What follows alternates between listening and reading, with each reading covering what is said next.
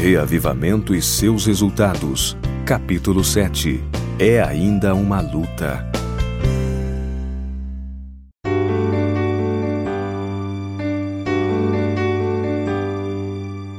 Resultados do pecado.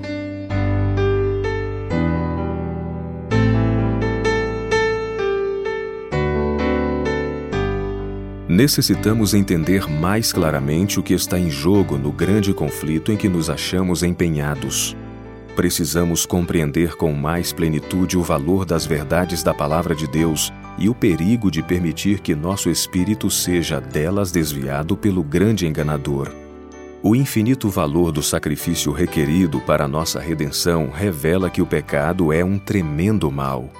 Pelo pecado, perturba-se todo o organismo humano. A mente é pervertida, corrompida à imaginação. O pecado tem degradado as faculdades da alma. As tentações exteriores encontram eco no coração e os pés se volvem imperceptivelmente para o mal. Como foi completo o sacrifício feito em nosso favor, assim deve ser a nossa restauração da desonra do pecado. Nenhum ato de impiedade será desculpado pela lei de Deus. Injustiça alguma lhe pode escapar à condenação. A ética evangélica não reconhece nenhuma norma senão a perfeição do caráter divino.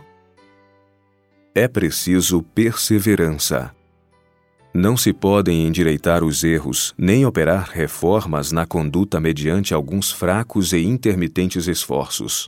A formação do caráter não é obra de um dia, nem de um ano, mas de uma existência. A luta pela conquista do eu, pela santidade e o céu, é uma luta que se prolonga por toda a vida. Sem contínuo esforço e atividade constante, não pode haver progresso nem ganho da coroa da vitória. A mais vigorosa prova da queda do homem de uma condição mais elevada é o quanto lhe custa retroceder. O caminho de volta só pode ser conquistado por meio de luta cruel, momento a momento. A qualquer tempo, por uma ação precipitada, desprecavida, podemos lançar-nos sob o poder do mal. Requer, porém, mais que um momento o quebrar as cadeias e atingir uma vida mais santa. Pode-se formar o desígnio, começar a obra. Sua realização, porém, requererá fadiga, tempo, perseverança, paciência e sacrifício. Não podemos permitir o agir por impulso. Não podemos estar despercebidos nem por um momento. Assaltados por inúmeras tentações, devemos resistir firmes ou seremos vencidos. Se chegássemos ao fim da vida com nossa obra por fazer, isso importaria em perda eterna. A vida do apóstolo Paulo foi um constante conflito com o próprio eu. Ele disse, "Cada dia morro." 1 Coríntios 15:31. Sua vontade e seus desejos lutavam cada dia com o dever e a vontade de Deus. Em vez de seguir a inclinação, ele fazia a vontade de Deus, embora crucificando a própria natureza. Ao fim de sua vida de conflito, olhando para trás as lutas e triunfos da mesma, pôde dizer, "Combati o bom combate, acabei a carreira, guardei a fé. Desde agora a coroa da justiça me está guardada, a qual o Senhor justo juiz me dará naquele dia." 2 Timóteo 4, 7 e 8. A vida cristã é uma batalha e uma marcha. Nesta guerra não há trégua. O esforço deve ser contínuo e perseverante. É assim fazendo que mantemos a vitória sobre as tentações de Satanás. A integridade cristã deve ser buscada com irresistível energia e mantida com resoluta rigidez de propósito. Ninguém será levado para o alto sem árduo e perseverante esforço em prol de si mesmo.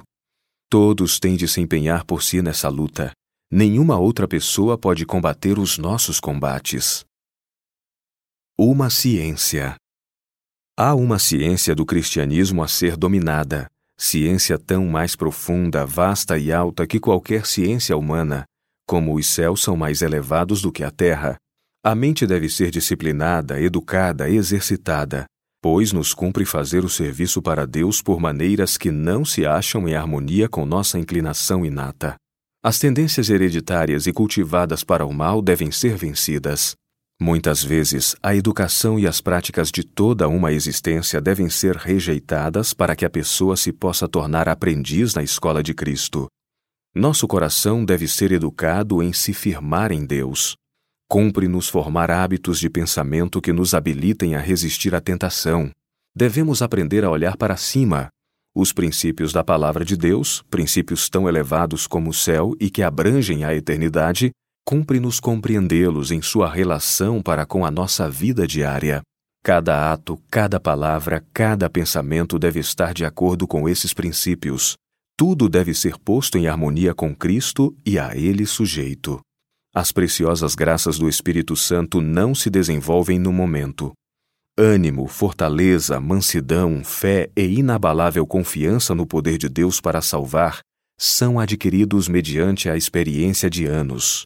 Por uma vida de santo esforço e firme apego ao direito, devem os filhos de Deus selar seu destino. Não há tempo a perder. Não temos tempo a perder. Não sabemos quão rápido nosso tempo de graça pode se encerrar. Quando muito, não teremos senão o curto espaço de uma existência aqui, e não sabemos quão breve a seta da morte pode nos ferir o coração. Não sabemos quão pronto seremos chamados a abandonar o mundo e todos os seus interesses. Estende-se diante de nós a eternidade. A cortina está a ponto de se erguer. Uns poucos anos apenas, e para todos os que ora são contados entre os vivos, sairá o decreto. Quem é injusto, faça injustiça ainda. E quem é justo, faça justiça ainda. E quem é santo, seja santificado ainda. Apocalipse 22, 11. Estamos nós preparados? Conhecemos a Deus, o governador do céu, o legislador e a Jesus Cristo a quem Ele enviou ao mundo como seu representante? Quando a obra de nossa vida terminar, estaremos aptos a dizer como Cristo, nosso exemplo: eu glorifiquei-te na terra, tendo consumado a obra que me deste a fazer. Manifestei o teu nome? João 17, 4 e 6. Os anjos de Deus nos estão procurando atrair de nós mesmos e das coisas terrenas. Não os façais trabalhar em vão. As mentes que têm liberado as rédeas do pensamento precisam mudar. Cingindo os lombos do vosso entendimento, sede sóbrios e esperai inteiramente na graça que se vos ofereceu na revelação de Jesus Cristo, como filhos obedientes, não vos conformando com as concupiscências que antes havia em vossa ignorância, mas, como é santo aquele que vos chamou, sede vós também santos em toda a vossa maneira de viver, porquanto está escrito: sede santos, porque eu sou santo. 1 Pedro 1, 13 a 16. Os pensamentos devem se concentrar em Deus. Devemos exercer diligente esforço para vencer as más tendências do coração natural. Nossos esforços, nossa abnegação e perseverança devem ser proporcionais ao infinito valor do objetivo que perseguimos. Unicamente vencendo como Cristo venceu, havemos de alcançar a coroa da vida. A necessidade de constante confiança. O maior perigo do homem está em se enganar a si mesmo, em condescender com a presunção, separando-se assim de Deus, a fonte de sua força. A menos que sejam corrigidas pelo Santo Espírito de Deus, nossas tendências naturais encerram em si mesmas os germes da morte. A menos que nos ponhamos em uma ligação vital com Deus, não podemos resistir aos profanos efeitos da satisfação própria, do amor de nós mesmos e da tentação para pecar. Para que possamos receber o auxílio de Cristo, devemos compreender nossa necessidade. Cumpre-nos conhecer-nos verdadeiramente. Unicamente ao que se reconhece pecador pode Cristo salvar. Só quando vemos nosso inteiro desamparo e renunciamos a toda a confiança própria, lançaremos mão do poder divino. Não é apenas no início da vida cristã que se deve fazer essa renúncia. A cada passo de avanço em direção ao céu, deve ela ser renovada. Todas as nossas boas obras são dependentes de um poder fora de nós. Deve haver, portanto, um constante anelo do coração para Deus, uma contínua e fervorosa confissão de pecado e humilhação da alma perante Ele. Cercam-nos perigos e só estamos a salvo quando sentimos nossa fraqueza e nos apegamos com a segurança da fé ao nosso poderoso libertador. A verdade. Devemos desviar-nos de 1000 assuntos que nos atraem a atenção. Há assuntos que nos consomem tempo e suscitam indagações, mas acabam em nada. Os mais elevados interesses exigem dedicada atenção e energia que são tantas vezes dispensadas a coisas relativamente insignificantes. O aceitar teorias novas não traz em si nova vida. Mesmo o relacionar-se com fatos e teorias importantes em si mesmos é de pouco valor a não ser que sejam postos em uso prático. Precisamos sentir nossa responsabilidade de proporcionar à própria vida alimento que a nutra e incentive espiritualmente. A questão que devemos estudar é: qual é a verdade que deve ser acariciada, amada, honrada e obedecida? Os adeptos da ciência têm ficado derrotados e abatidos quanto a seus esforços para encontrar a Deus. O que eles devem perguntar nestes dias é: qual é a verdade que nos habilitará a obter a salvação de nossa vida? Possuo eu a resposta? Que pensais vós de Cristo? Eis a toda a importante questão. Vós o recebeis como um salvador pessoal? A todos quantos o recebem, dá a ele poder de se tornarem filhos de Deus. Cristo revelou Deus a seus discípulos de modo que lhes operou no coração uma obra especial, tal qual ele deseja realizar em nosso coração.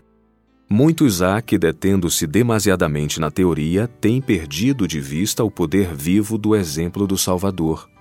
Deixaram de vê-lo como o humilde e abnegado obreiro. O que eles necessitam é contemplar a Jesus. Necessitamos diariamente uma nova revelação de sua presença. Cumpre-nos seguir-lhe mais de perto o exemplo de renúncia e sacrifício. Carecemos da experiência possuída por Paulo ao escrever: estou crucificado com Cristo, e vivo não mais eu, mas Cristo vive em mim. E a vida que agora vivo na carne, vivo-a na fé do Filho de Deus, o qual me amou e se entregou a si mesmo por mim. Gálatas 2:20. O conhecimento de Deus e de Jesus Cristo expresso no caráter é uma exaltação superior a tudo mais que se estime na terra e no céu. É a suprema educação. É a chave que abre as portas da cidade celestial. Deus designa que todos quantos se revestem de Cristo possuam esse conhecimento.